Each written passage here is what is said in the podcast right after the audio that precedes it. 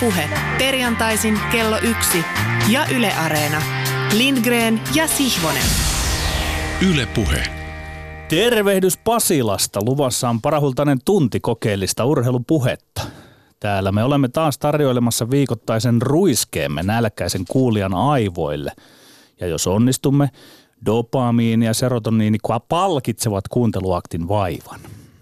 Äänessä on nyt urheilupuheen, vai pitäisikö sanoa koko suomalaisen urheilun berserkki Sihvonen. Ja ruotuun tänne on näköjään astunut myös sänkykamarikatseinen Tommi Helsinkiläinen. Tuo uuden aikainen mies, jonka olemus on tänään totutun mintissä. Hän on ikään kuin mikäkin korskea tanssivieras. Terve vain Tommy. Terve. Sanoin Tommy, koska vieraanamme on Tommi. Todellinen monen lajin taitaja, fysiikkavalmentaja Tommi Pärmäkoski. Tervetuloa. Kiitos paljon. Tuossa oli tosi niin paljon hienoja argumentteja jo puolesta, että lupaan maksaa sulle ne kahvirahat tämän lähetyksen jälkeen. Hyvä. Jos sinulle Pärmäkoski nyt sopii, minä hieman tässä ensin alustan, minkä jälkeen kysäisin sinulta, miten sinä koet niin kutsutun monilajisuuden eri lajien alat ja rajat rikkovan toiselta lajilta ja toisten lajien ihmisiltä oppimisen, jos sopii. No kyllä se sopii, katsotaan kerkeekö karata pois. No niin, hyvä.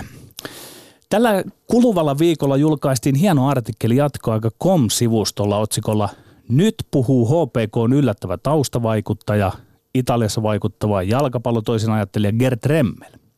Kirjoittaja on lahjakas Lauri Meriläinen. Artikkelissa käy ilmi, miten Italiassa juniorijalkapalloilussa menestyksellä vaikuttava Remmel kuuluu läheisesti HPKssa upea työtä tehneen päävalmentaja Antti Pennasen läheiseen sparrausrinkiin. Pennanen ja Remmel eivät tarinoi lätkästä ja futiksesta vatkulisuussa. Remmel todistaakin, sitaatti, se ei ole sellaista yhteydenpitoa, että kehumme kilpaa toistemme erinomaisuutta.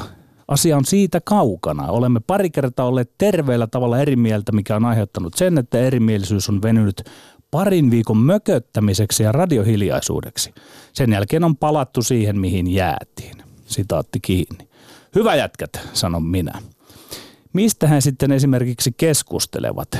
Remmelin mukaan, taas sitaatti, puhumme kaikesta, mikä liittyy innovaatiopelien logiikkaan, lainalaisuuksiin ja muuttuvaan dynamiikkaan. Lisäksi keskustelemme yksittäisten pelaajien kehitysohjelmista suhteessa joukkueen pelitapaan. Tämän lisäksi keskustelemme tietysti johtamisesta. Sitaatti kiinni. Ja taas sanon minä, että hienoa Pennonen ja Remmel. Keitäs meillä täällä on ollut radiossa vieraanamme, jotka ovat todistaneet osallistuneensa itsekin tällaiseen lajien väliseen vuoropuheluun? Kovia tekijöitä, kun päävalmentajat Tuomas Sammelvuo, Henrik Detman, Lauri Marjamäki, Markku Kanero ovat muiden muassa ilmaisseet istuneensa keskenäänkin alas. Kyllä minä tällekin nostan hattua, niin se on eräänlainen eteennäyttö, esimerkki, idea, otsikko – mutta jos perästäpäin aivan oikein ymmärsin, tämä lajien keulakuvien tapaaminen on ollut hieman hiipumassa, eikä sillä sittenkään ihan päästy ehkä tavoitteisiin, josko sellaisia olikaan. Olen itsekin ollut sen verran useiden valmentajien sparrauskumppanina, että korostan sparraamisen intiimiyttä. Kehitystä tapahtuu vain, jos tohtii päästä toisen riittävän lähelle ja jos itse uskaltaa mennä kohti. Teknisesti ilmaisten kehitystä tapahtuu vasta eräänlaisessa ihokosketuksessa – Valmentajat ovat ääri-ihmisiä kilpailuhenkisyydessään. Sillä lahjallaan he ovat varustaneet itsensä menestyksensä tielle. Mutta kaksi lätkävalmentajaa tai kaksi futiskoutsia, he kilpailevat useimmiten samasta leivästä, samasta kunniasta. Siksikin lajien välisyydessä on enemmän hoksnokkaa. Ei kilpailla samoista asemista, Esimerkiksi minä olen saanut sparrata lätkäkootsia sen takia, että on ollut keväästä 2004 asti semmoinen, voi sanoa, valmentajana väistyvä uros. Mä en ole tähdännyt tunnustusvalmentajan uralle. Eivät viimeksi eilen vastakkain mylleröineet HPK Pennan ja Kärppien Mikko Manner voi juurikaan sparrata toisiaan. He voivat olla johonkin mittaan hengenheimolaisia, jotka avoimesti varastavat toisiltaan ja tietävät, että toinen varastaa minulta kaikina enemmänkin luvan kanssa. Mutta suhde ei koskaan johda yli hengenheimolaisuuden aina sinne vaaliheimolaisuuteen asti. Vain toinen heistä voi olla muutaman sesongin päästä Jukka Jalosen kruununperillinen leijonissa. Siksi oikea malli mielestäni on tuo malli Pennanen et Remmel. Niin, usean lajin ekspertti Tommi Pärmäkoski. Mitä sinä noin yleensä ajattelet koko tästä urheilun lajien välisyyden tematiikasta? No siis tuossa oli hienoja, hienoja sanoja, mitä käytit siinä, että tavallaan hakee eri perspektiivistä oppia ja muuta. Itselle, itselle oli aikana ennen kuin lähdin formuloihin, niin kyllähän itselle oli saattu olla se niin kuin lottovoitto, että pääsin aikana Kuortalle töihin, Kuortainen urheiluopistolle, missä oli siihen aikaan oli varsinkin oli yleisurheilun parhaat ja oli pikaluistelut Seinäjoella isossa roolissa ja oli lentopallo toisessa puolessa ja sitten kun se keihäheitot, kaikki muut ja varsinkin tuommoiseen formulaan, kun ihan uusi laji, mistä ei ymmärtänyt yhtään mitään siihen päätyi, niin tota, tai just oikeasti tästä mä en ymmärrä yhtään mitään, mutta ymmärrä sen, että, että tämä on hienoa, kun aina on joku, joka ymmärtää. Ja on joku, joka ymmärtää enemmän fysiologiasta, on joku, ymmärtää enemmän psykologisesta puolesta, on joku, joku ymmärtää pelin lainalaisuudesta jostain muusta.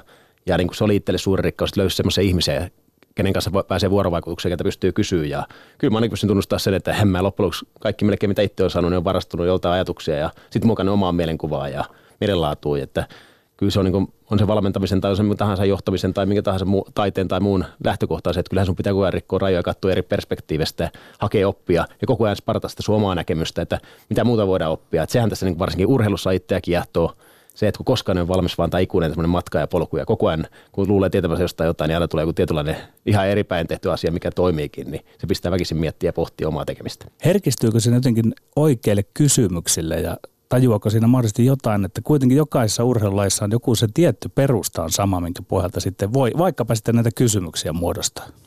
No siis ainahan löytyy. Mun mielestä se niin on yllättänyt, kun on itselläkin löytyy musiikin puolelta jotain tuttuja, löytyy jopa taiteen puolelta, löytyy kirjallisuuden puolelta. Ja tavallaan se on koko ajan sitä, sitä etsimistä ja löytämistä ja miten rikotaan rajoja, miten luodaan sitä omaa persoonaa, niin kyllä se niin kuin herkistyy. Ja sitten tavallaan ennen kaikkea toi miettii kuin urheilun kirjo, urheilun lainalaisuus. Jos me mietitään vaikka jo pelkästään jääkiekkoa, että miten monimuotoiseksi se on mennyt, että sillä lähdetään siitä, että meillä on, meillä on seurailu identiteetti, miten me halutaan pelata, minkälainen on meidän pelitapa, mitä me halutaan suorittaa. Sitten me valitaan siihen coachi, mikä on tietynlainen pelitapa, mitä me halutaan tietää. Ja sitten peli, coachi luo siihen lainalaisuudet ja sitten pyytää siihen ympärille ihmiset, että me tarvitaan tällaisia pelaajia, miten me hommataan niitä, minkä tyyppisiä. Sitten vaaditaan siihen vaikka tietynlainen meikäläinen fysiikkavalmentajan paikalle, mikä sitten et koska me halutaan pelata näin, niin niiden pelaa tämän näköisiä tässä kunnossa ja niiden pitää pystyä suorittamaan nämä hommat ja sitten se pyörii. Sitten siinä on kaikki se ryhmädynamiikka, päivittäinen kanssakäyminen, että se on niin iso kokonaisuus, mikä pyörii ja vaikka se kuinka olisit jonkun alan ekspertti, niin aina siinä tulee yllätyksiä ja joka päivä tajuu, että ei loppujen tästä, joko toinen päivä on niin olevina mukaan hyvä coach ja joka toinen päivä tässä itse huomaa, että eihän tässä ihan kaikkea ymmärrä.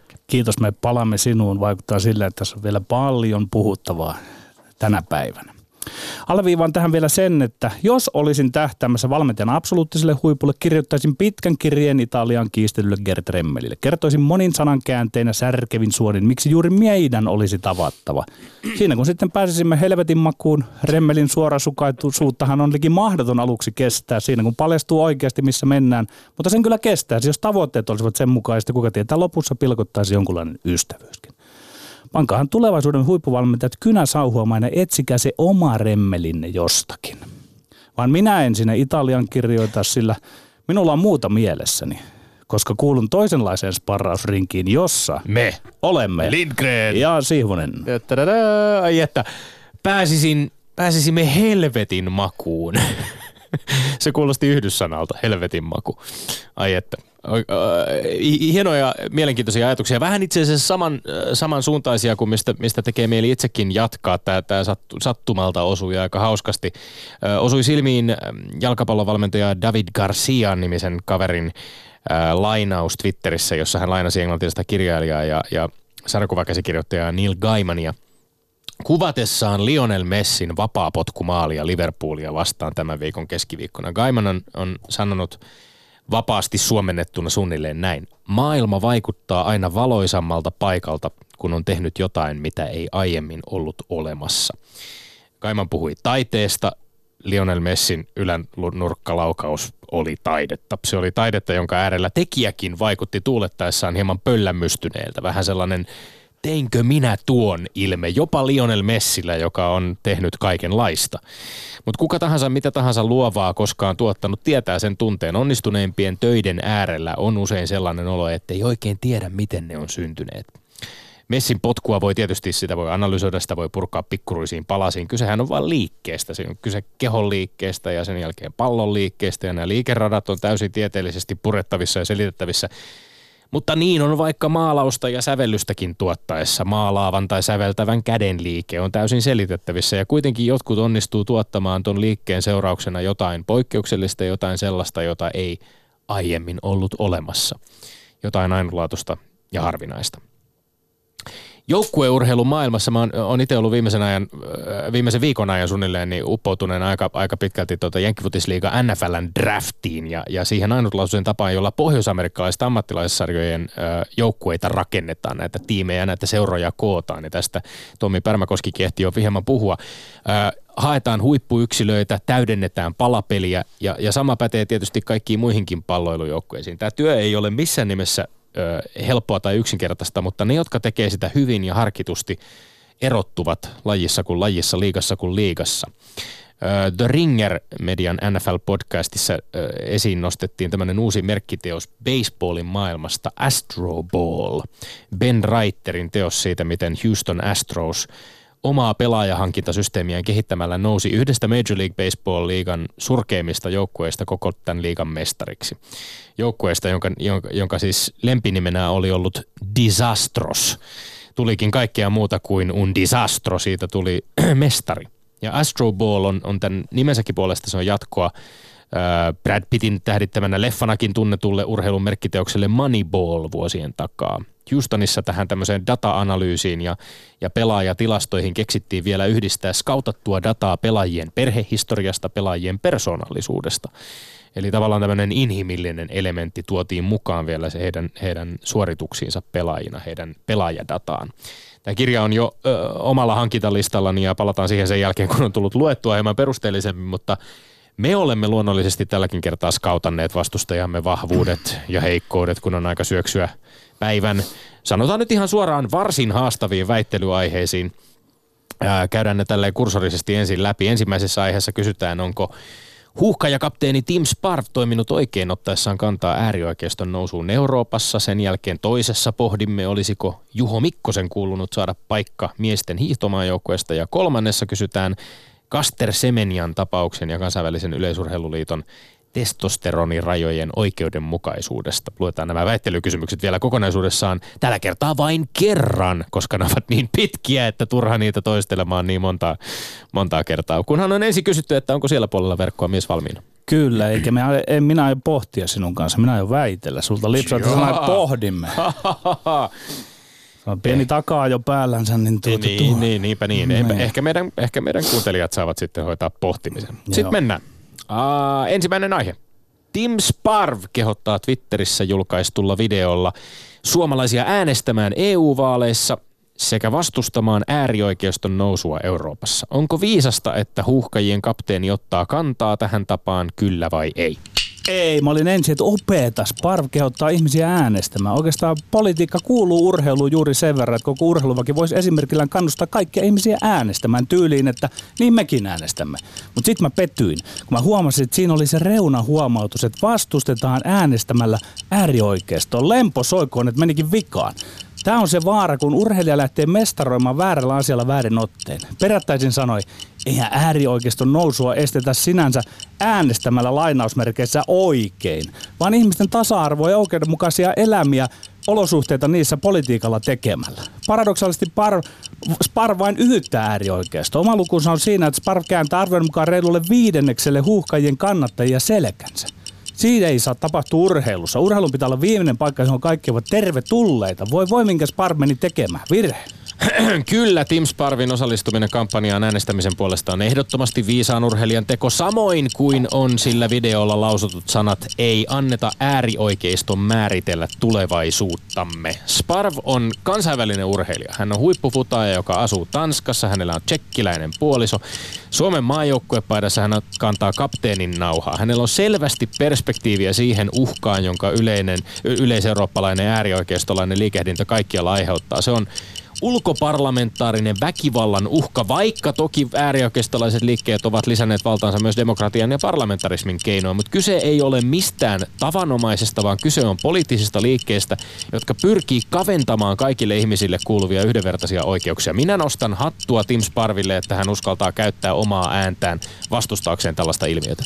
Tässä sitä nyt ollaan, Tommi. Nyt, Tässä tää, sitä nyt, niin, tää, tää menee, hei, jos on sanonut, niin tämä menee nyt vähän niin kuin politiikaksi. Että si, sinä ja Tim Sparv ymmärrätte siis- näin, että äänestetään ne nurin ja ajetaan ne sinne nurkkaan, niin sillä ne saadaan niin kuin, tavallaan niin kuin toppuuntumaan. Se on äärimmäisen virheellinen ajatus. Niin, kuuntelin- Puhumattakaan, että se tulee urheilijan suusta. Niin mä kuuntelin vaikuttuneena tota sun argumentointia, joka kuului suunnilleen näin. Ensin mä olin, että yes, ja sitten mä Kyllä. olin, että no. Niin, kyllä. Yleisemmällä tasolla pitää Niin todeta, meni. on tosi var harvinaista edelleen kuulla suomalaisten urheilijoiden ottavan kantaa ympäröivä, ympäröivään yhteiskuntaan. Ja Sparv tietää, että kun äärioikeistolainen rasistinen politiikka saa jalansijaa Euroopassa, niin se näkyy kaikkialla. Se näkyy kaduilla, se näkyy futiskatsomoissa ja sen Niin, jälkeen jopa niin. pelaajat ja muut katsojat kärsii siitä. Niin, että on ää- ihan ymmärrettävää, että hän ottaa tällaisen kannan. Tommi, sinä ymmärrät politiikan nyt väärin. Politiikankin, että sitä, sitä äärioikeistoa ei saada nujerrettua sillä, että kun sinä itse viittasit siihen, että tämä on nyt pa- se- että se on jotain ulkoparlamentaarista, mutta se ole lyödään se. Ei meidän parlamentaarisen kysymys siitä, että millä tavalla äärioikeisto nyt jotenkin, pitääkö se syleillä kuoliaaksi vai pitääkö se kukistaa muin Siihen, siihen sinä on siitä, viittaat että- Sparvin kanssa, että te olette sitä mieltä, että Mä- Mä... mennään kaikki äänestetään ja äänestetään oikein. Tämä on pöyristyttävä. Mä- Minä, me, me molemmat olemme suvakkeja, ei siinä mitään.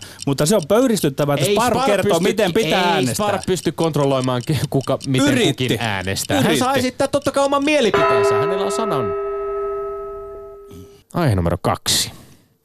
Kaksi hopeaa ja yhden pronssin kevään SM-hiidoissa voittanut Juho Mikkonen ei tullut valituksi miesten hiihtomaajoukkueeseen. Onko Mikkosen sivuuttaminen hiihtomaajoukkueesta virhe, kyllä vai ei?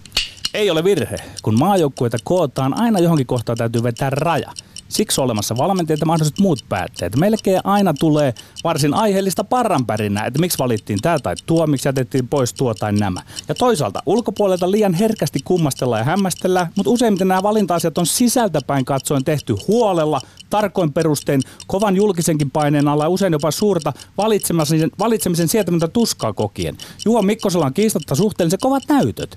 Sieltähän jäi nyt ulos myös Ari Luusua toistamiseen. Parkuako tässä nyt sitten enemmän Mikkosen vai Luusuan kohtaloa? Sekin on kiistanalaista. Mä olisin valinnut ehkä molemmat, mutta mä ymmärrän Haaviston, Pasasen ja Virtasen on tehtävä kovia ratkaisuja.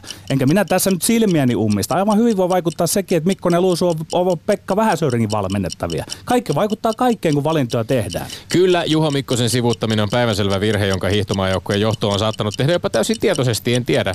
Juho Mikkosen tuoreimmat näytöt on kevään SM-kisoista, missä hän kukisti kaikki maajoukkuehiihtäjät Iivo Niskasta lukuun ottamatta. Maajoukkueen uusi päävalmentaja Teemu Pasanen selittää Iltalehdessä, että näissä valinnoissa ratkaisisivat kansainväliset näytöt. Mutta mikä perustelu tämä on urheilijan kohdalla, joka on ollut edellisen kauden maajoukkueen ulkopuolella ja onnistuu silti tulemaan ja, ja siis Mikkosen omia sanoja lainaten rökittämään kaikki Iivoa lukuun ottamatta. Otti kolme henkilökohtaista SM-mitalia Äänekoskella ja Ylitorniolla.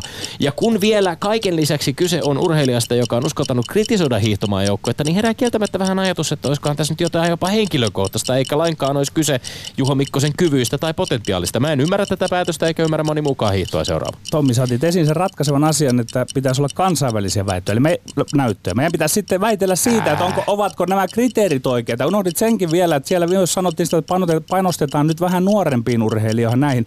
Eli he ovat tehneet kriteerien mukaisen ratkaisun, raskaan ratkaisun. Olisivat varmasti halunneet ehkä jopa laajentaa maajoukkuetta, mutta kun ratkaisuja tehdään ja sillä puolella ollaan, niin niitä tehdään. Jos nyt laajennetaan vähän spektriä tuossa niin useamman vuoden mittaiseksi ja katsotaan niitä aikoja, jolloin Juho Mikkoseltakin on kansainvälisiä näyttöjä, niin jos palataan näihin kansainvälisiin näyttöihin, maajoukkueeseen valittiin nyt 13 miestä. Arvaappa Petteri, kuinka monella heistä on kansainvälisenä näyttönä laittaa tiskiin kovempi sijoitus kuin Juho Mikkosen Lillehammerissa runsaat neljä vuotta sitten hiihtämä neljäs sija maailmankapin sprinttikilpailussa.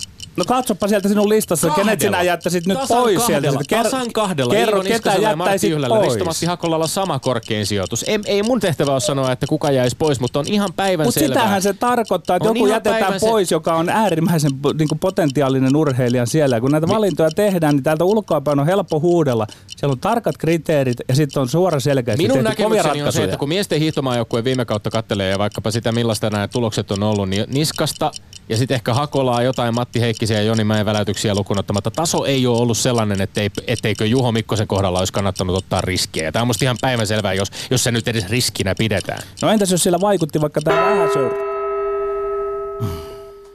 Kolmas aihe. Tämä se vasta kesken tuleekin jäämään, mutta ei se mitään. Mennään siihen silti rohkeasti tulta päin. Ai, ai, Urheilun kansainvälinen vetoomustuomioistuin KAS hylkäsi 800 metrin kaksinkertaisen olympiavoittajan Kaster Semenian valituksen, mikä tarkoittaa, että Semenian pitää alentaa testosteronitasoaan kilpaillakseen kansainvälisen yleisurheiluliiton IAAFn alaisissa kilpailussa. Onko IAAFn päätös testosteronirajoista naisten keskipitkille juoksumatkoille oikein, kyllä vai ei? On se oikein. Urheileminen on sopimuksenvarainen juttu. Pitää sopia säännöistä, että saadaan urheilutapahtuma kasaan. On katsottu mielekkääksi, että melkeinpä kaikissa lajeissa, ei ihan kaikissa, että miehet ja naiset kisaa erikseen. Kas on joutunut tässä hankalaan paikkaan, kun se pohti tätä. Tehty päätös on selvästi joitakin urheilijoita syrjivä. Sen myös Kas myöntää. Mutta tässä on nyt kyseessä välttämättömyydestä, eli naisurheilijoiden suojelemisesta. Naisurheilun integriteetti vaatii sitä, että jollain tapaa vedetään raja johonkin kohtaan ja jollain perusteella. Mä, nä- mä tämän, näen tämän nyt sovittelevasti NS pienimmän riesan tienä. On surkea ja onnetonta, että jotkut harvat urheilijat tulevat päätöksellä syrjityksi. Antaa syrjinnälle tässä kasvot nyt sitten semenejä. Mutta tärkeintä on se, että naisurheilijoiden massat saavat tuekseen selkeän testosteronitason, joka määrittelee osaltaan, mitä on naisurheilu. Jos tämä asetelma maksaa sen, että muutama urheilija kärsii harvinaisesta poikkeuksellisuudesta, ei se tee mitään sen rinnalla, että meillä on jatkossakin naisten ja miesten urheilu. Ei, päätös ei ole oikein eikä se ole oikeudenmukainen Kaster Semeniaa kohtaan. Tätä ei tietenkään Kassin päätös edes kiistänyt, vaan sen mukaan IAFn testosteronisäännöt ovat syrjiviä, mihin koko tämä Semenian valitus perustuu, mutta Kas päätti kuitenkin sallia tämän syrjinnän. Ja oleellinen asia on tämä. Huippurheilun koko historia perustuu poikkeusyksilöihin ja niin sanottuihin luonnonoikkuihin. Urheilijoiden, urheilijoihin, joiden luontaiset syntymästä asti ö, erilaiset piirteet ovat tehneet heistä ylivoimaisia toisiin urheilijoiden nähden. Kyllä, Semenian keho antaa hänelle epäreilun kilpailuedun muihin kilpailijoihin nähden, mutta sellainen on, sellaista on elämä ja varsinkin urheilu. Jotkut sattuu olemaan ominaisuuksiltaan toisia vahvempia. Ja on täysin kestämätöntä ja nöyryyttävää sulkea kilpailuista ihminen, joka ei ole itse tehnyt mitään vilpillistä tai pakottaa hänet rankkoihin lääkehoitoihin edellytyksenä kilpailemiselle. IAAF yrittää näillä rajoilla määrittää biologisen niin sanotun aidon sukupu- naissukupuolen testosteronitason perusteella. Tässä ei ole kyse kilpailun reiluuden takaamisesta, vaan yksittäisen lajissaan ylivertaisen urheilijan sortamisesta. Tommi, perustava ero meidän urheiluajattelussa. Urheilun historia ei perustu si- sille tämmöiselle niin yksilön ihmeelliselle erinomaisuudelle tai poikkeuksellisuudelle. Se vai- urheilu perustuu massoille ja mitä siellä massoille tapahtuu. Ja sitten mulla on, se ihan, mulla on myös ehdotus tähän, mihin, mihin Sebastian Kouki viittasi.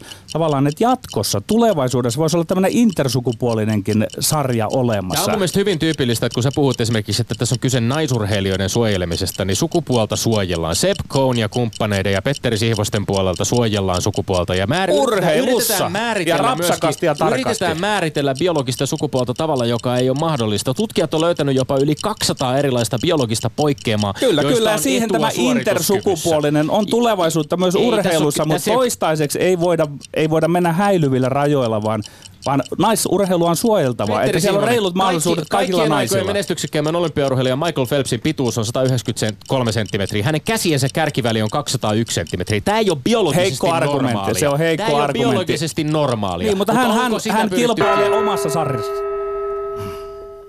Tänne jäi noin 80 prosenttia omista argumenteista paperille. Mites Petteri sulla siellä? Tuliko, Vähintään käytetty, toinen tuliko käytettyä kaikki? Ei, ei. Toivottavasti Yle kysyy jatkossakin meillä tätä, kun tämä No tä- tekeytyy tämä aihe tästä. Tämä aihe on varmaan sellainen, että se tarvitsee ihan muutakin kuin kolmen minuutin väittelyyn saadakseen purettua. Mutta katsotaan, mitä mieltä Tommi Pärmäkoski on tästä kaikesta ihan hetken kuluttua. Yle puheessa Lindgren ja Sihvonen.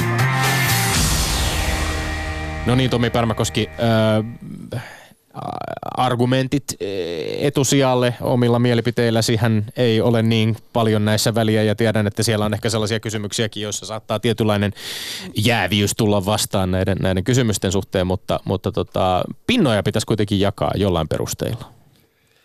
No nyt täytyy sanoa, että pistettiin aika kova väittely pystyyn ja erittäin mielenkiintoisia aiheita. Ja tätä, onneksi toivottavasti tulee ketään odottamassa nurkan takana, että mun päätökseen, että kukaan ei vielä kostamassa tuolla. Että täytyy sanoa, että oli ihan loistavaa argumentointia, loistavia väitteitä ja loistavaa perustelua, että täytyy miehelle nostaa hattua. Mutta tota, aloitetaan tuosta sananvapaudesta mikä, ja tästä, tästä, tästä Steven Sparvin kommentista, niin tota, mä aina sanon, että mitä mulla on kaikki niitä Sebastian Vettelissä ikävää, niin sitä, että hänellä ei ollut Twitter-tiliä eikä, eikä hänellä ollut Facebookia eikä mitään muuta, mitä hän täytti. Että ei tarvinnut ottaa mitään somevideoa, kun harjoiteltiin tai olisi tarvinnut pelätä, että hän laukoo sinne jotain järjettömyyksiä, että se oli sitten PR-markkinoinnin tai muu homma. Mutta tota, äärimmäisen hyviä esimerkkejä. Petti Revas hienosti just, että totta kai hänen kieltänyt sananvapautta ja se on, mutta tavallaan me ollaan tietynä alamme asiantuntijoita ja sitten kun me ruvetaan ottaa kantaa ja me ei ihan nähdä kaikesta perspektiivistä muista. Totta kai, niin kuin Tommi siihen vastasi, että, että totta kai hän ottaa hienosti omalla naamalla, omalla äänellä kantaa, ja siinä on tietynlainen, tietynlainen järki ja uhka. Ja totta kai meidän pitäisi kannustaa urheilijoita. He ovat ajattelevia ihmisiä tai ketä tahansa muun alan ammattilaiset on, on niin kuin omaa mielipiteen ja heidän, heitä pitääkin kuunnella, mutta tota, jollain tavalla mun on pakko sanoa tämä, että tämä menee, tämä menee Petteres sen takia, että mun mielestä kuitenkin – me liian helposti sokainnutaan tietyllä alan huippuosaajasta, huipputähdestä, ja heillä on kuitenkin yhteiskunnallinen vastuu, että ihan mitä kahansa ei kannata ilman hyviä perusteluja, ei kannata, ei kannata aina uskoa. Ja tota, meillä on valitettavasti vähän väliä, urheilussa on se homma, että yleensä se, joka huutaa kaikkein kovita ja kaikkein äänekkäämmin esiintyy keskellä, niin häntä usein kuunnellaan, vaikka sille ei välttämättä ole mitään pohjaa sille kuuntelulle. Että arvostan kyllä Team Sparvin ulostuloa ja omalla nimellä ja omalla äänellä, mutta tällä hetkellä mä oon Petterin kanssa samaa mieltä, että ehkä se tapa ei ole oikea, ehkä tämä ei sitten kuitenkaan ole hänen asiantuntemassa alueella, että annan siitä Petterille pisteen. Tämä on mielenkiintoinen, hyväksyn tuomion täysin.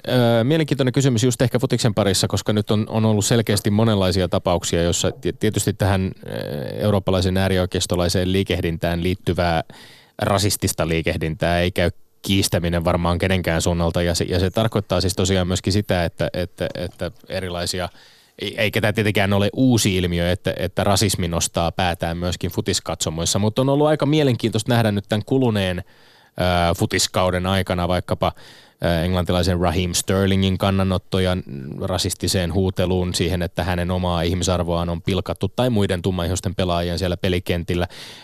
Saimme täällä kotimaassa mielenkiintoisen tapauksen myöskin tässä aiheessa, tähän aiheeseen liittyen suomalaisia suomalainen erotuomari, vuoden liiga, liiga-erotuomariksi valittu Mohamed e- Al-Emara, joka, joka keskeytti viime lauantaina ykkösen ottelun Ekenesin, Tammisaaren EIFn ja, ja Pietarsaaren Jaron välillä rasistisen katsomohuutelun takia. Ja on käyty keskustelu siitä, että esimerkiksi siis tällainen oikeus tuomarilla on laittaa peli kokonaan poikki, jopa niin kuin keskeyttää ottelu. Ja, ja tästä nyt on käyty keskustelua, että mikä, mikä tuomarin rooli tai vastuu tällaisissa tilanteissa, tilanteissa tulee olla. Mutta, mutta en ihmettele sitä, että nimenomaan futiksen puolella puolelta tulee tällainen Tim Sparven kaltainen, kaltainen kannanotto, koska, koska jalkapallo on varmaankin näistä niin kuin palloilupeleistä, pallo, pallolulajeista kuitenkin se kaikkein ehkä semmoinen tietyllä tapaa kansainvälisin ja monikulttuurisin ja sellainen, jossa, jossa tällaisia ihmisiä, tällaiset, tällaisille ilmiöille on aika vahva nollatoleranssi. Kyllä. Ja nyt kun sain pisteen ja plakkarin, niin voi kehasta tuomarin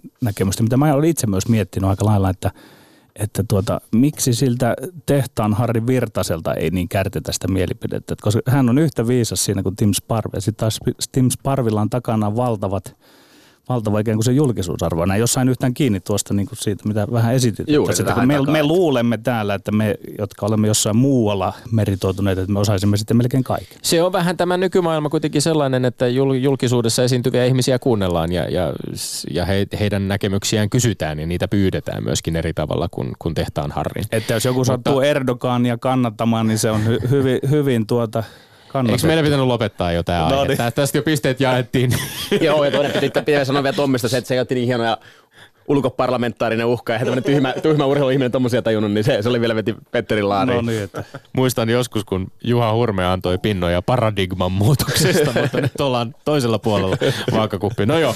Äh, mutta sitten, mennäänkö tähän kakkosaiheeseen seuraavaksi vai? Itse mä hyppään tuohon kolmoseen, koska All right. Tämä oli mun mielestä totta kai tämän päivän erityisesti mielenkiintoisia mm. aihe. Aivan loistavaa keskustelua just tästä intersukupuolinen kilpailu. Tämä oli Petterille loistava nosto, koska, koska tässä ja sitten taas toisaalta Tommy heitti hienosti siihen, että, että huippu on sitä, että me etsitään huippuyksilöitä, aivan niin kuin poikkeuksellisia tyyppejä. Että se on niin kuin heidän, heidän ilmiömästä ilmiömästä etsimistä, just se heitit sen Phelpsin esimerkki, tai sä heitit sen Laura Markkasen pituus versus syliväli, että nehän on poikkeuksellisia etuja. Tai urheilu aina sitä, että etsitään, että jollain on poikkeuksellisen suuri sydän tai tai pitäisikö Usain Boltti tuomita sen takia, että silloin gastronomiassa tuossa liikaa nopeita 2P-tyypin soluja, tai, tai sitten toisinpäin käristää, voidaan käristää, että miten tota, tota, pitäisikö sitten matalan testosteronin omavat miehet siirtää naisten sarjaa, että tästä olisi helppo, helppo lähteä sille, sille heittää. Mutta sitten toisaalta taas ymmärretään Petterin pointin, koska nämä kuitenkin perustuvat tällaiseen massaan, ne perustuvat tällaiseen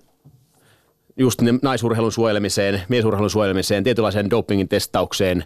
Siinä on aika pitkä, pitkä haavi ja että niin kuin se on hyvin vaikea vetää rajaa, mutta jollain tavalla niitä pyritään sitä urheilun puhtautta, urheilun aitoutta suojella. Mutta silti, koska mä oon nähnyt Kaster Semeniasta hienon dokumentin, missä tavallaan nähtiin, miten, miten tavallaan syytö hän on, ja hän, hän ei ole hänen poikkeamansa uhri. Ja taas voidaan miettiä sitä, että miten Kaster Semenian roppa, mikä on tottunut tietynlaisen testosteroniannokseen, niin miten se sitten toimii, kun sitä ruvetaan rajoittaa ja me, menee, että miten se muuttaa hänen, hänen tavallaan normaaleja kehon kulkua ja muuta. Että tota, mä pelkään tavallaan yksilöurheilun puolesta sen takia, että koska taas se on koko ajan sitä, että meiltä poikkeukset viedään muuta, niin sen takia mä annan tässä Tommille pisteet.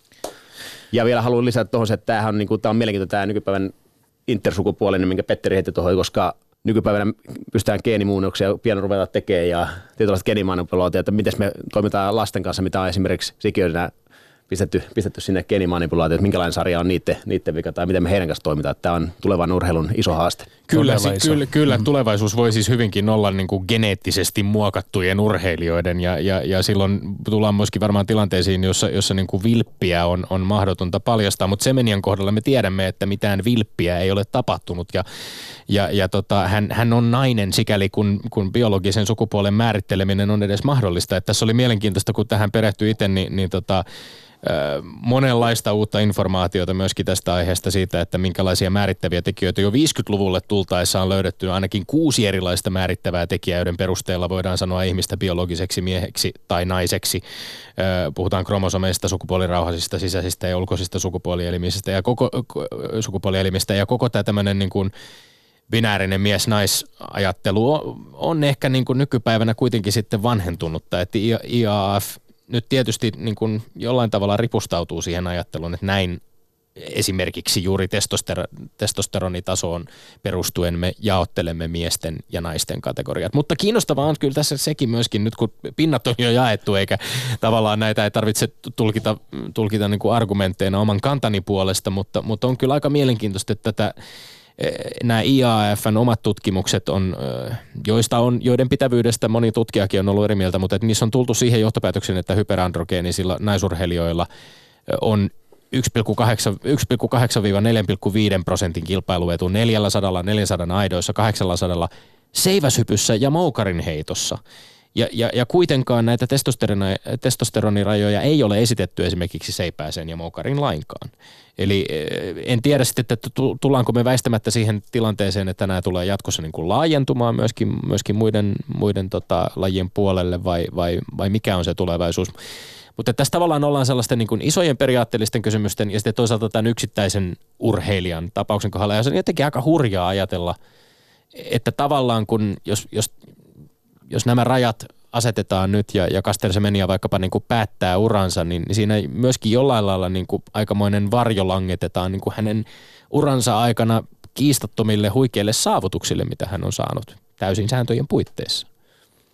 Kyllä. No ja joo, mutta, mutta tämä, joo. kuten todettu, niin tämä on, tämä on siis aihe, jota pitäisi tahkoa tunnin mittaisessa ohjelmassa, eikä nyt ehkä ihan, ihan pelkästään kolmen minuutin väittelyssä. Hesarissa oli joku psykologi Kokkonen ottanut mielenkiintoisesti kantaa, niin ehkä pyydämme hänet. Kyllä viime syksyltä tosi mielenkiintoinen artikkeli Jyväskylän yliopiston Maria Kokkoselta. Ja, oli ja samalla oli hieno blogi, oli Antti Pihlakoski oli kirjoittanut hyvää pastikkeen. Ja Kyllä. itse Tuomo Salonen etusuora blogi, missä oli puolestaan vastaan Joo, hie- hienoa keskustelua, on, mikä tässä pitää ollakin. On, Joo, ja, hyvin ja, hienosta perspektiiveistä ja hyvillä argumenteilla. Kyllä, ja, ja itsekin tuossa retweettasin itse asiassa legendaarinen Billie Jean King, äh, tennispelaaja, on myös tähän ottanut kantaa. Että näkemykset menevät hyvin voimakkaasti ristiin myöskin urheilupiireissä tästä aiheesta, että onko Joo. päätös oikein vai väärin. Sellainenkin piipahti mielessä, että kerrankin urheilu saattaisi olla johtamassa jotain kehityskulkua yhteiskunnassa, että jos tätä kautta ymmärrettäisiin, että tulee se intersukupuolinen tavallaan niin kuin kategoria mm. urheilu, niin urheilu perustelisikin sitten toisaalla olevia asioita, mistä jopa tiedekin jossain määrin kiistelee ja niin edelleen. Kyllä, kyllä. No mutta sitten tämä kolmas aihe, jossa puhuttiin hiihtomaajoukkueen valinnoista, eli kakkosaihe. No niin, tämä on sinänsä itselle tietysti pääsee hyvin väittelyä seuraamaan, koska tavallaan tuntee tuossa taustatekijät ja taustavaikuttajat. Ja Tommilta erinomaisia pointteja hyvin toi esiin SM-hiidot, niiden menestyksen versus muihin ihmisiin. Ja toi, toi Lillehammerin loistava sprintin siellä neljäs aikanaan, missä oli itse asiassa todella lähellä podiumpaikka.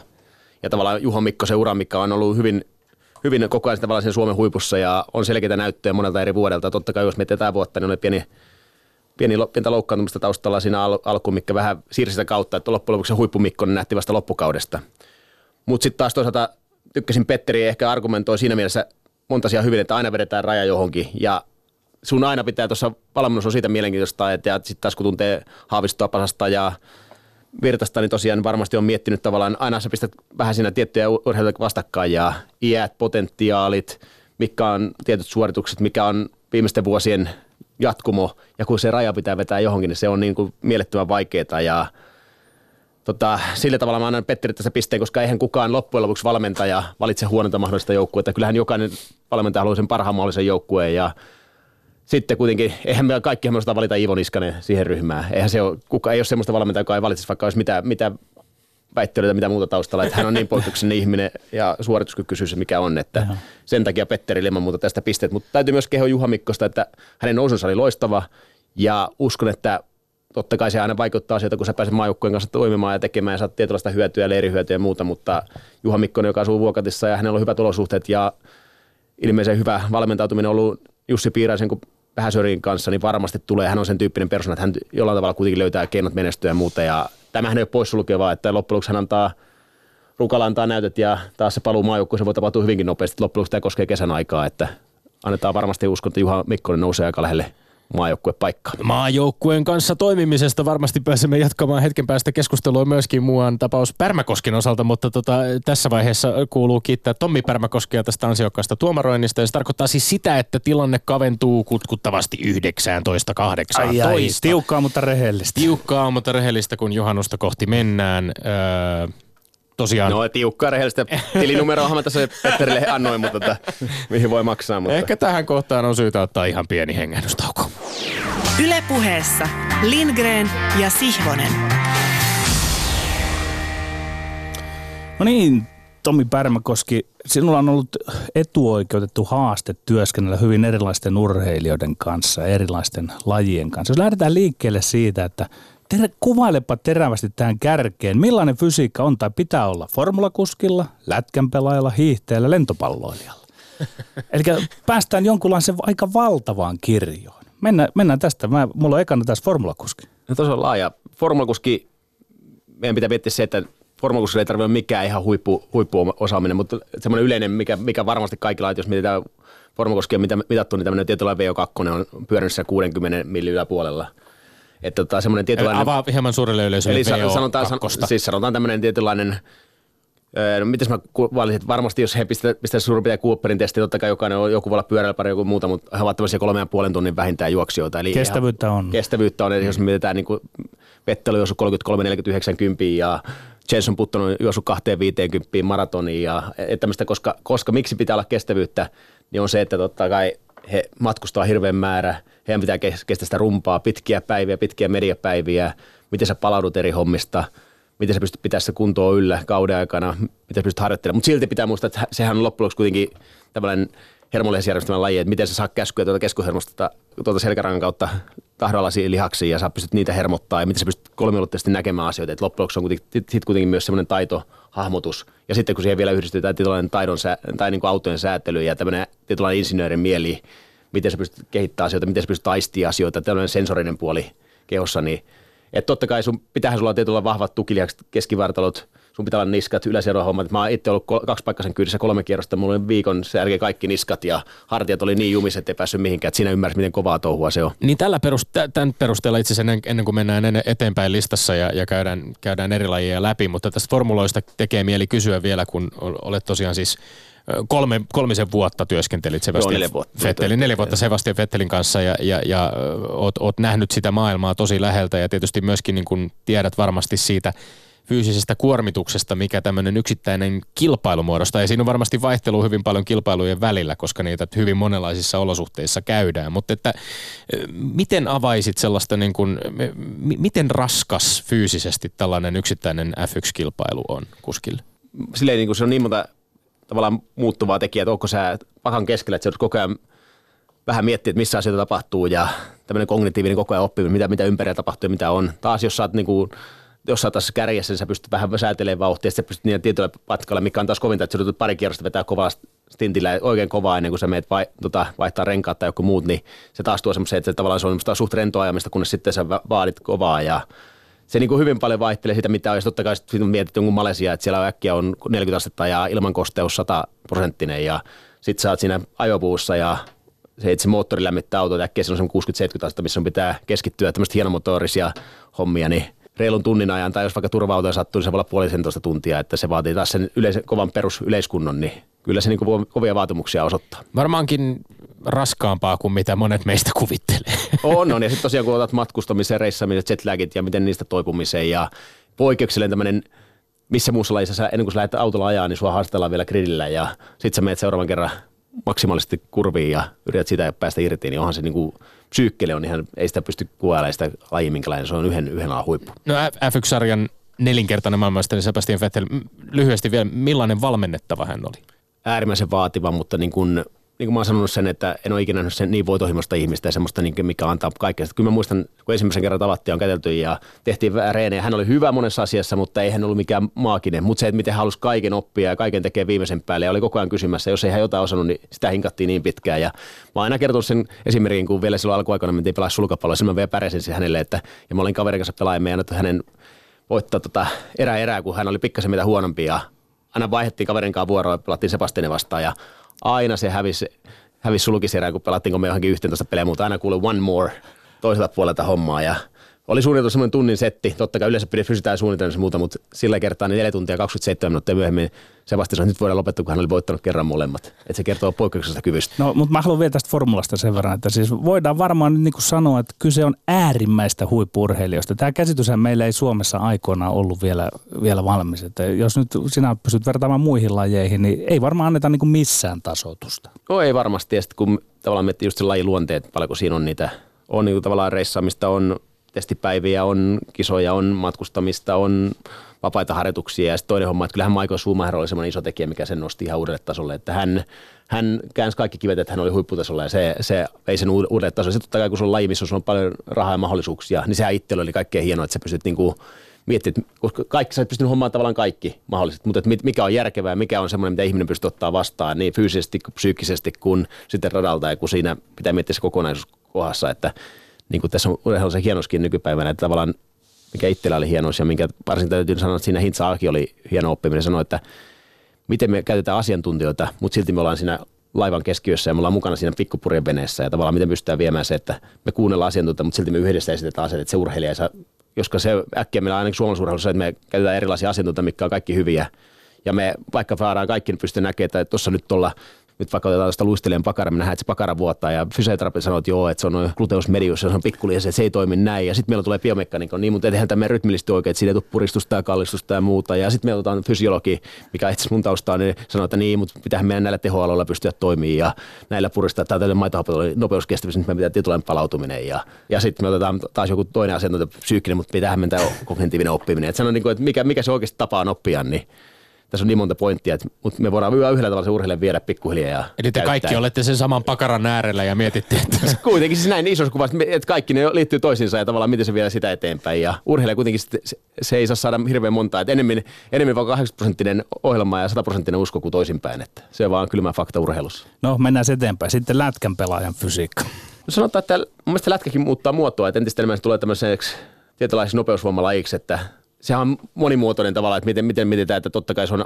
anaerooppinen glykolyysilaji, ei tarkoittaa sitä, että tavallaan, tavallaan tulee lyhyitä, lyhyitä pätkiä ja hiilihydraatia ne vaan pääsääntöisesti toimittaa. Ja sun pitää nopeita, esim. laukaukset on kovaa nopeusvoimaa, taas kulmaväännet saattaa olla maksimivoimaa, taas luistelussa lähtö on kovaa maksimivoimaa, mutta selkeä on taas kovaa nopeusvoimaa jaloille, painonsiirtoa, hallintaa, sitten sä oot vielä luistimen terän päällä, siinä on erilaisia, että sun pitää ottaa vastuuta, samalla pitää pystyä näkemään kenttää, että se on niin monimuotoinen, että tavallaan mä aina sanon, että semmoinen luistelussa paras on hyvällä tavalla kaikkien vähän yhdistelmä. Mutta kuitenkin loppujen se ihme, että tehdään sillä, että sä ymmärrät pelin ja sitten sulla on kuitenkin poikkeuksellinen kyky ottaa pari ensimmäistä askelta, millä sä voitat ajaa tilaa ja sen jälkeen, kun sä voitat aikaa tilaa, niin sä pystyt tekemään erilaisia asioita. Ja sitten se on hienoa siitä, että sen pystyy vielä oikaiseen. Mutta tota, kyllähän niin lätkässä täytyy sanoa se, että niin kuin, mikä, mikä me vasta nyt ollaan muuttamassa on iso homma on se, että niin kuin, enää ei puhuta vaikka fysiikasta ja jääharjoittelusta, vaan nyt me ollaan ymmärretty, että, että ihmisen elintoiminnot on sama kaikkialla, että mehän pystytään harjoittelemaan nopeutta jäällä, me pystytään harjoittelemaan vääntövoimaa jäällä ja kuitenkin voidaan jään ulkopuolella tehdä erilaisia asioita. Ne on kokonaisuus, mikä pistää, pitää pystyä pakettiin ja se on mun mielestä lätkä hienous, että miten me yhdistetään ne kaikki siihen, että kun sä käyt pelipalvereita, ne kuluttaa taas sun sun hermoston puolta ja psyykettä ja että se kokonaisuuden hallinta on lätkässä kaikki, itsellä on se hieno, se haastavin siinä, että se on niin pirun vaikeaa ja että miten, miten se kokonaisuus toimii ja tavallaan mikä, mikä siinä itselle, itselle haaste on, että niin muista Hakkarisen Harri on jo 2008 hienosti sanonut, että, että jääkiossa pitää harjoitella jään, että kaikki, että pitää, tai jääkiekossa pitää harjoitella kaikkia ominaisuuksia jään ulkopuolella, mitä jääkiekossa tarvitaan, mutta mikä ei optimaalisesti jäällä kehity. Se on mun mielestä hienosti sanottu ja, ja tota, mun mielestä siis paras yhdistelmä on se, että sulla on tietynlainen apenottokyky on riittävän hyvä, sä oot riittävän nopea ja sä oot riittävän vahva, että sä pystyt kääntämään ja vääntää ja ole mukana. Et se on niin kuin, sanotaan, lätkä on siitä mielessä monipuolisin laji kaikista. Niin, tämä monipuolisuus paneekin nyt kysymään sitten, että onko sitä alettu löytää, mitä ennen ei oikein löydetty. Että kuvitellaan, että ollaan edellisessä toukokuussa, testiarvot ovat tietyt, sitten kehitytään, sitten se kausi pelataan ja taas toukokuussa palataan siihen samaan tai jopa sen alle. Et onko sille alettu löytää nyt ja jos on löydetty esimerkiksi pelikanssa konstia, että m- miten se urheilija kehittyisi? Pitää no. kuulijalle sanoa, että minä näytän kättä täältä, joka nousee ja nousee ylemmäksi tavallaan. Tämähän on se niin kuin itse, eikä tämä lätkäongelma, vaan tämä kaiken urheilun ongelma, että me halutaan Suomessa kovin testata, testataan toukokuussa ja vaikka elokuussa ja sitten me on katsottu, että se kolmessa kuukaudessa on tapahtunut huikea kehitys ja sitten me taas tosiaan toukokuussa aletaan samasta hommasta. Että loppujen niin. urheilijan se todellinen kehittyminen on sitä, että sun pitäisi verrata niitä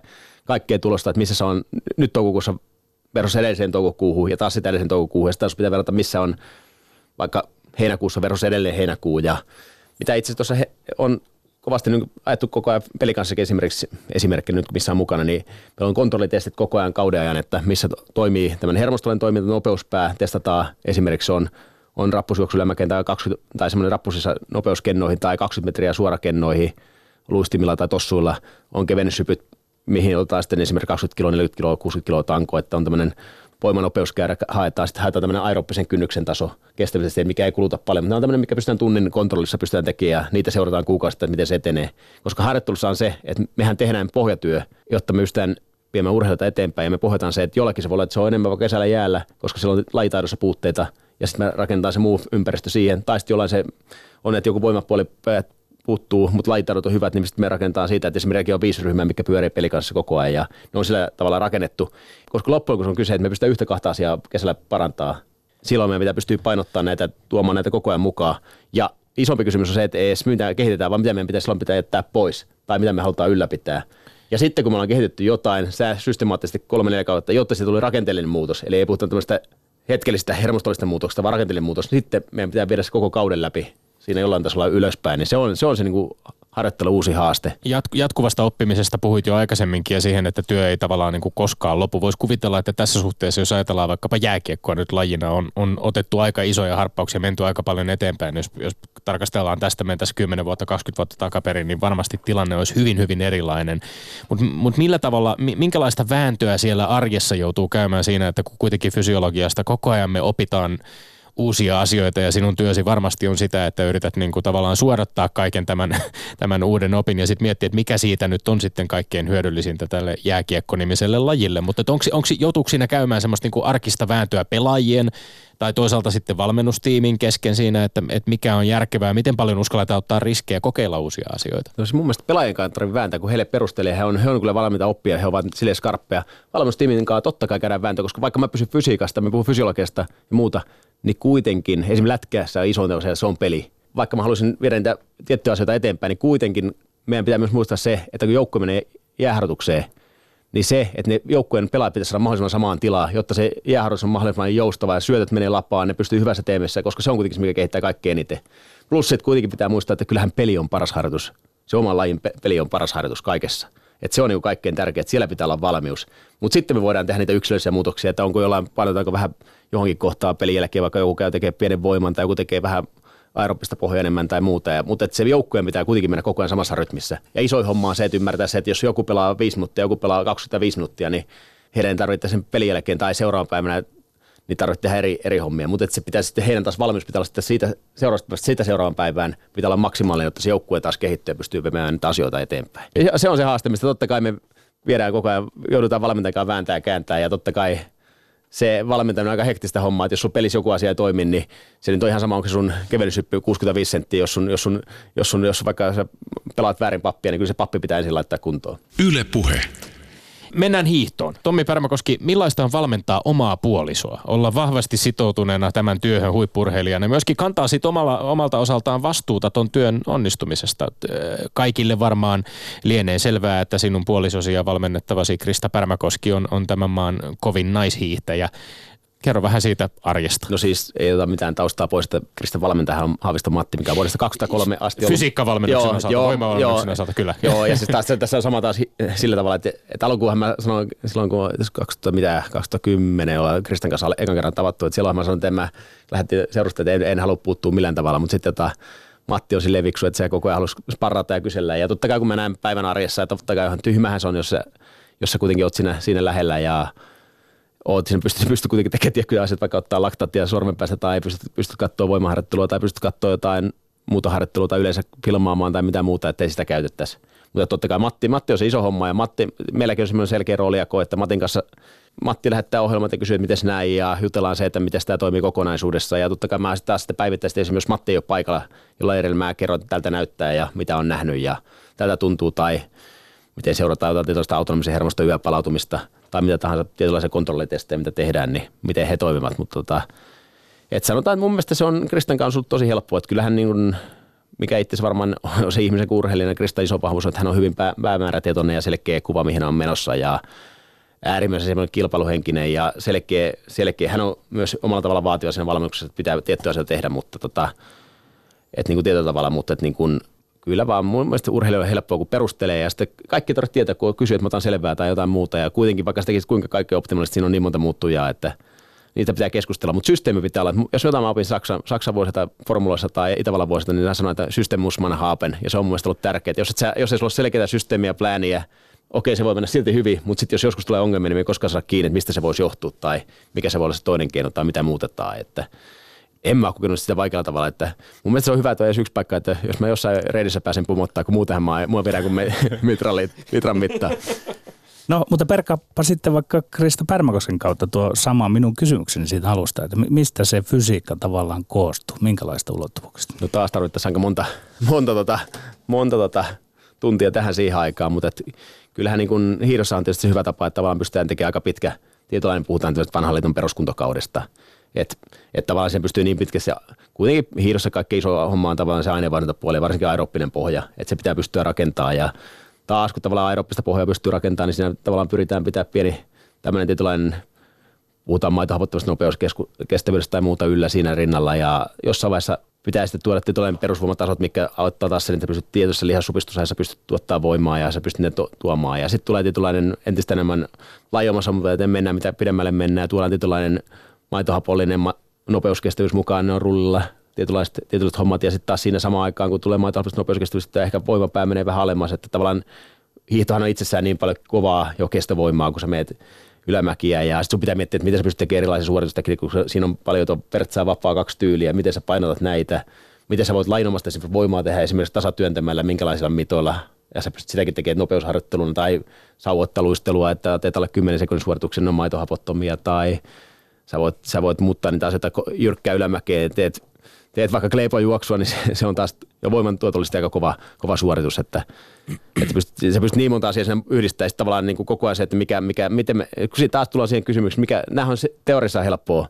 Mehän tiedetään kaikki, että suurin piirtein Maarit Björken tai sun pyytää joku muu Björn Däli aikanaan ne on suurin piirtein sen 800-1000 tuntia. Ja ne tietää, että siitä ne on reenannut sen reilu 80 prosenttia puhutaan peruskestävyysalueella, eli tämmöisellä matalatehosalueella.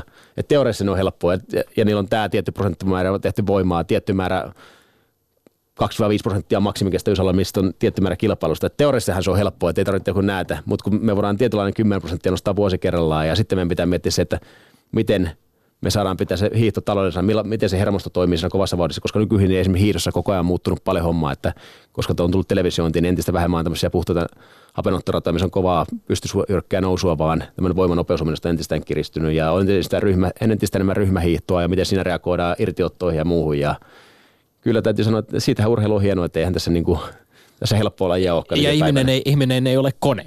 Ei todellakaan. Et, et vaikka kaikki on teoriassa laskettavissa, niin sitten kuitenkin ihminen on ihminen. Öö, tässä on uutisoitu nyt viime viikolla tosiaan Krista Pärmäkosken päätöksestä hypätä maajoukkueen ulkopuolelle – harjoittelukauden ajaksi lähteä hakemaan uudenlaisia haasteita, mm, uudenlaisia järjestelyjä tietysti siitä, että kenen kanssa harjoitellaan, missä harjoitellaan ja, ja se, se keskustelu on, on, on tota, käynyt, käynyt kiivaan urheilumediassa. Mutta miten teidän, onko, onko sinun työhösi Kristan kanssa nyt tämä, niin kuin, tämä ratkaisu millä tavalla vaikuttanut tai vaikuttaako se lainkaan?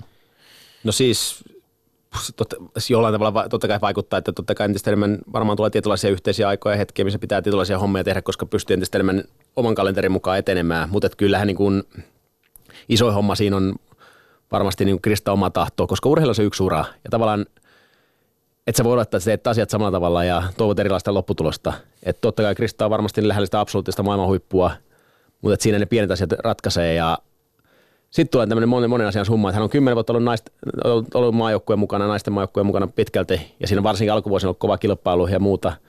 Ja nyt ehkä tulee se paikka, että haetaankin jotain muuta, että me tiedetään, että Norjassa tehdään tiettyjä asiat eri lailla. Meillä on sinne hyvät kontaktit, on Ruotsin hyvät kontaktit, miten tehdään eri asioita. Ja mun mielestä niin kun, tähän mä oon ollut aika jäävi muutenkin, mä oon ottanut hirveästi kantaa, että mun mielestä se on niin tärkeää, että Matilla ja Kristalla on sitä ollut aina, heillä on, heillä on poikkeuksen lämmin suhde, että heillä on tämmöinen, on tämmöinen hyvä, hyvä rauhoittava poliisi, sitten on tämmöinen Krista on hyvin, hyvä tavalla hyvin analyyttinen, mutta samalla sopiva impulsiivinen persona, niin he, miten he keskustelevat ja debattia ja mikä heidän niin kuin siinä yhteistyössä on hieno seurata, että välillä siinä asiat riitelee, mutta se on koko ajan sitä, että halutaan viedä asioita eteenpäin ja halutaan sitä urheiluuraa viedä eteenpäin ja oikeasti kehittää, että jos me jotain niin kuin heidän suhteessa kunnioitan sitä, että kaikki tehdään se, että miten me, miten me oikeasti voidaan olla huomenna parempia. Ja tämä on heidän mielestä nyt tällä hetkellä hyvä ratkaisu, että saadaan jotain uutta ärsykettä ja uutta näkymyyttä. Ja nyt kun on välivuosi, että arvokisoja, niin nyt on urheilu aina välillä vähän riskipisestä ja en tiedä, onko tässä mitään riskiä. Se on mahdollisuus kokeilla erilaista ja taas rikkoa rajoja ja rikkoa niitä mahdollisuuksia. Ja jos sä kokeilee rikkoa mahdollisuuksia ja rajoja, niin miten sä voit ottaa seuraava steppiä? Loppuun Tommi Pärmäkoski, suht lyhyesti filosofinen kysymys. Kuuntelin sinua, että tiedetään mitä kukin treenaa ja miten pitää treenata. Mikä urheilussa lopulta sitten ratkaisee? Geenit, totta kai ratkaisee. Onhan tässä nyt, että, että, että jos ei sulla ole tietynlaista isoa sydäntä ja jos ei sulla ole muuta tietynlaista veren- ja hapenkuljetusjärjestelmää, niin eihän se tule huippu, kestävyysurheilijaa. Mutta mä uskon siihen, että lahjakkuus, nuoruudessa tehdyt valinnat, mitä on harjoiteltu, mitkä on tehty siinä, minkälaisia asioita on tehty. Sen jälkeen, että sä oot päässyt oikeassa ympäristöön, sä oot uskallunut heittää tässä urheilulla oikeasti, koska mä, mä näen urheilussa paljon semmoisia ihmisiä, että ne oikeasti, kun sä oikeasti oot huippuasiantuntija tai huippuala, joka pärjää jossain, niin ne on aina ihan poikkeusyksilöitä. Ne oikeasti tekee sen, tää on niin kuin teema, mutta 24-7, että vaan tekee paremmin, ne kaikki hoitaa pikkuhommaa ja sitten heillä yleensä poikkeuksen kilpailu vietti ja sitten sattuu olosuhteet kaikki osuu on kohelleen ja valmennus ja tietynlainen progressio, että kyllä se vaan niin kuin on näiden kaikkien summa. Lämmin kiitos vierailusta Tommi Pärmäkoski ja näistä kaikista ajatuksista omaan valmentamiseen liittyen. Kiitos teille. Tommi Lindgren ja Mainekka, terveiset. Vaikka tässä vähän feikattiin jo aikaisemmin, niin koska olemme tällä kertaa äänitelleet tämän lähetyksen suoranomaisena torstai-iltana, me täytyy, täytyy todeta, että juuri äsken alkaneen jääkiekon SM-liigan kuudennen finaalin lopputulos ei meillä ole tiedossa. Näin ollen pitää lämpimästi joko onnitella kärppiä Suomen mestaruudesta tai sitten kaikkia meitä siitä, että mestaruus ratkeaa vasta Game 7 Oulussa.